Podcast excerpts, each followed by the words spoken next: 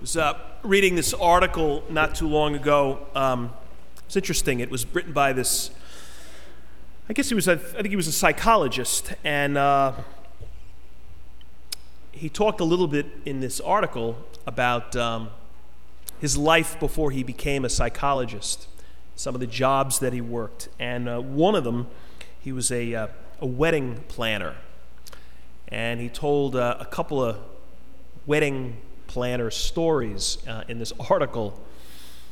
This was one of them. Um, he was working a wedding one day, and uh, he shows up at the church. And at the last minute, he finds out that there's a the church has scheduled a, a funeral for the same time as the wedding. So there's just a mix-up somewhere along the way with the office, I guess.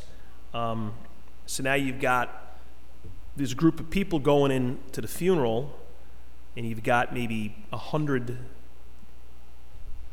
wedding guests that are arriving at the same time. So he's got to figure out, like, what am I going to do, like, for the next hour? Because the, the, wedding, uh, the funeral was just beginning. So he's just like, what, what do I, this is a disaster. Um, down the block in the distance, he can see a ice cream truck, like a good humor truck. And he runs down to this guy and he says, uh, I'll give you $500 if you bring the truck up next to the church and you just park it by the church for the next hour. And he said, uh, Give the guests whatever they want. Um, you give me the bill at the end and I'll, I'll pay you. So I'll give you 500 bucks just to stay there and then I'll, I'll pay for the ice cream. You give these people. Well, this guy was like, Absolutely, 500 bucks for an hour. Like he wasn't going to make that driving around.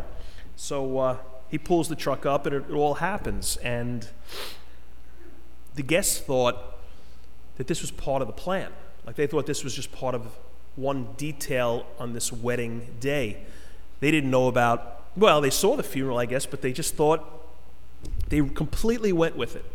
And uh, they loved it apparently. They were all raving about, oh man, this was so cool to have this little thing right before. Uh, and they said that, like, he said, like, nobody really knew it was a mishap, or they certainly didn't act like it was a problem. Uh, it was such a hit that the wedding planner says to the ice cream guy afterwards, uh, if you'd like, uh, we could do this again. Like future weddings, I'll, I'll factor this into my you know, wedding package and I'll give you, I don't know if he gave him 500 or whatever, but uh, anyway, the guy said, Yeah, I'll do it. And they both agreed, and they both made a lot of money with this, this idea, which was born out of a mistake, like this mix up. And from that, anyway, this, this little uh, business deal happens. And that was kind of the, the purpose of the article. Um, this guy who eventually became a psychologist, he, he basically wanted to, he writes about crisis and kind of like how you deal with crisis in your life. Um, when, you, when you face a crisis, what do you do with it? And like, what does it do to, do to you? Um, do you let it paralyze you? Do you let it sort of ruin you? Or do you find a way of seeing it as a new opportunity? And that's what he was encouraging. The second, don't be ruined by crisis. See it as sort of a completely unplanned, unforeseen opportunity he says, really, he says this you know, behind every crisis, there's a door of potential. Do you open that door or do you slam it shut? This guy's clearly in this article saying if you're somebody who tends to just slam the potential door shut, you ought to reframe how you see crisis. He's like, don't celebrate crisis. Don't go looking for a crisis. I'd be crazy. But when it comes, and it's inevitable, it does happen, right, in the course of life, more than once in a while. Look for the opportunity. Say to yourself, like, how maybe can something actually good come from this sort of objectively bad thing?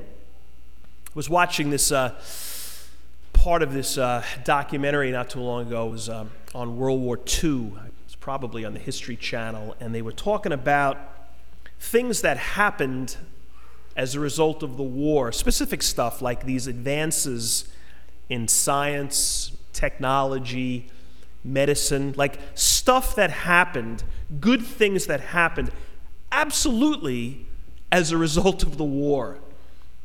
They spent a lot of time talking about um. Essentially, they said the computer was born out of World War II. Um, and I didn't understand a lot of what they were talking about, but basically, they, uh, they needed to invent this device to intercept the German radio communications.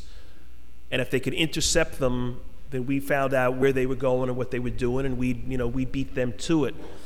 And they had to invent what was really like the, the early computer in order to make it happen. The British did, and they did.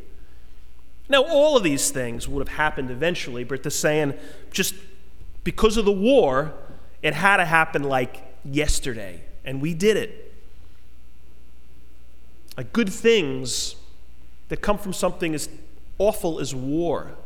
You know, there's a quote from Plato, the philosopher, and he says, Necessity is the mother of invention. Necessity is the mother of invention. Like, in other words, I think when you need something, like when you really seriously need something, like winning a war,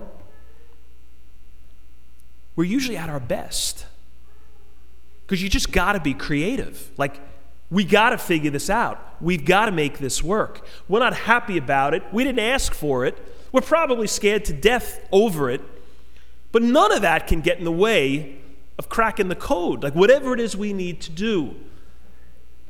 So we invent things when we need to, when we desperately need to. I think, in a way, some of that idea, which was really, I took all of that from this article, you also see in this gospel this morning. I love this gospel. Um, we all know it. I love the exchange between Mary and Jesus, between this mother and son. They're at the wedding, they're at the party after, they're at the reception. And we know that they've run out of water. I mean, they've run out of wine. Crisis. Mary, we don't know why Mary saw it all happen. Maybe somebody came up to her. Maybe she was just very, particularly, no surprise here, but very aware and sensitive. And sort of like the humiliation that this family would be experiencing if they, in fact, had no wine left in the middle of a party. So she goes to Jesus and says, Hey, they ran out of wine. And his response, he's like, Well, what do you want me to do? Like, I can't help you, mom. Like, I, I can't, this is too early. This is way too soon. I guess Mary must have known. She must have known at that point what Jesus was capable of. Why is she running to him to, to find wine when they've run out? Well, maybe she knew what was possible. But Jesus is like, I can't help you. But then her response, I love. She's like, she seems to ignore the no. They got no wine. I can't help you. And the next thing she says is, she's talking to the waiters. And she says, guys, what, do whatever he tells you. And, and, and she points to Jesus. And they do. And the miracle happens. And that wasn't part of the plan. We know it wasn't because Jesus kind of said no. More specifically, he says, My hour has not yet come. Like it's too soon for me to be public about this stuff. But he had to like he had to call an audible. It's like a quarterback coming out of the huddle. He walks up to the to the line. He's looking at the defense facing him. He realizes the play that we've got planned, we're going to get crushed. They're on they're they're they're ahead of us. They got it. So in that moment, it's like boom, I got I to change plans and I got to make this work. And Jesus sort of seemingly calls an audible. It's like, all right, I wasn't planning on becoming public about this yet, but I guess I'm going to have to now. I got to make this work. And this miracle happens. And it's so much more than, yeah, uh, water became wine, as, as kind of unbelievable as that is. You had all these witnesses, people who were like, Who is this? Look at what he just did. Look at what just happened. I mean, those people would leave that wedding and never be the same, I'm sure.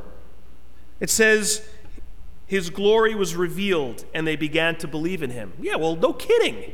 If you witness that, his glory was revealed and people did begin to believe. Minutes before, it was a disaster, it was a crisis. They've run out of wine at a wedding. I don't know about your family. I don't know about you guys, but eh, my family, if we ran out of wine, bloodshed. It would have been a disaster. Shots would be fired somehow. But then the crisis becomes this opportunity. Look, what, look what's born out of this crisis. His glory was revealed, and they began to believe in him. So, I mean, here's the question When we're hit in the face with a crisis, does it paralyze you or does it create an opportunity for you? Well, it probably does both, right? Certain times in our life, probably we didn't react well to a crisis. Maybe we, you know, we, uh, we, we kind of became paralyzed, or we, you know, we, we, sh- we shrank, we ran away. We weren't at our best.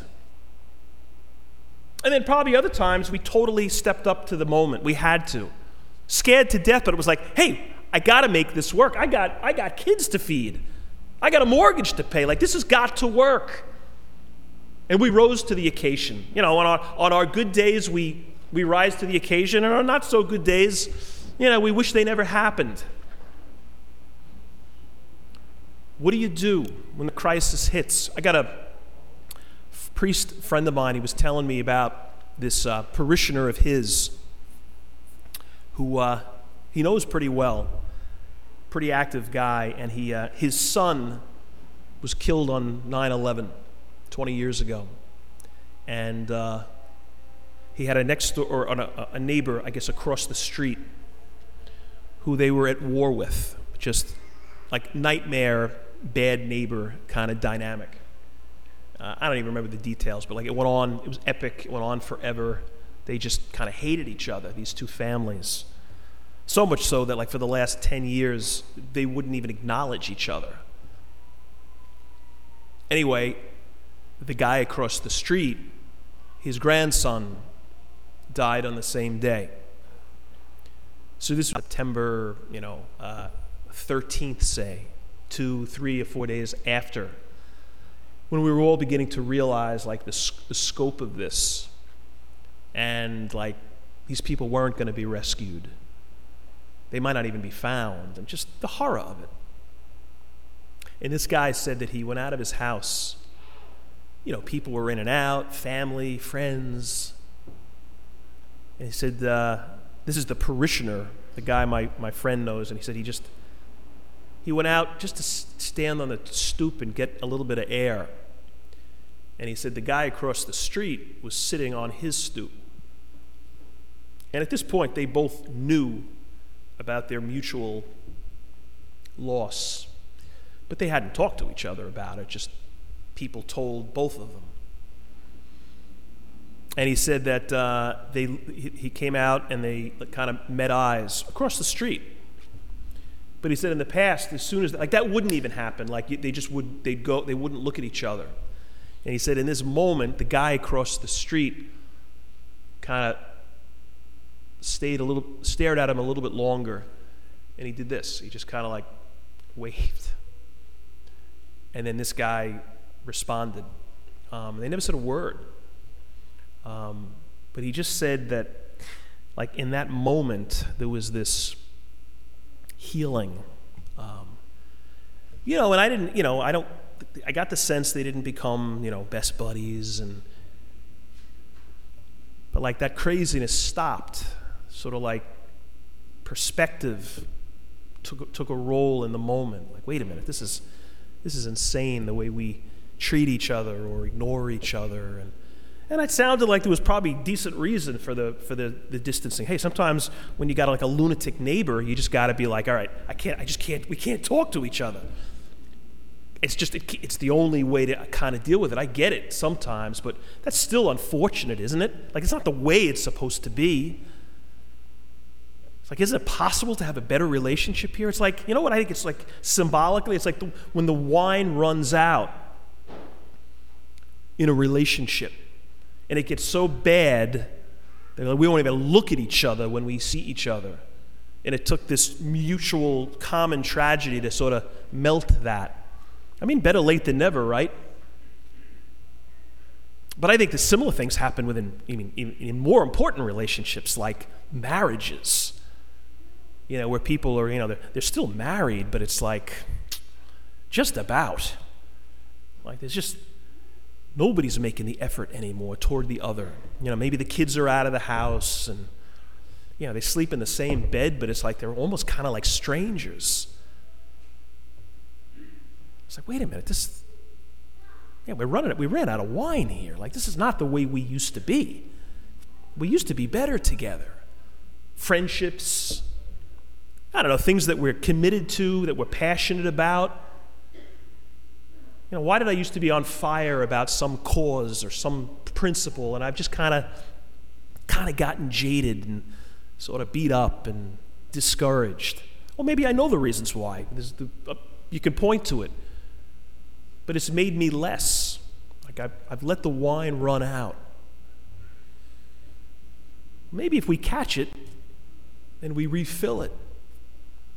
I mean, sometimes, I don't know, maybe the wine has to run out. Maybe sometimes it should run out. Because if it doesn't, then we never get to taste the good stuff.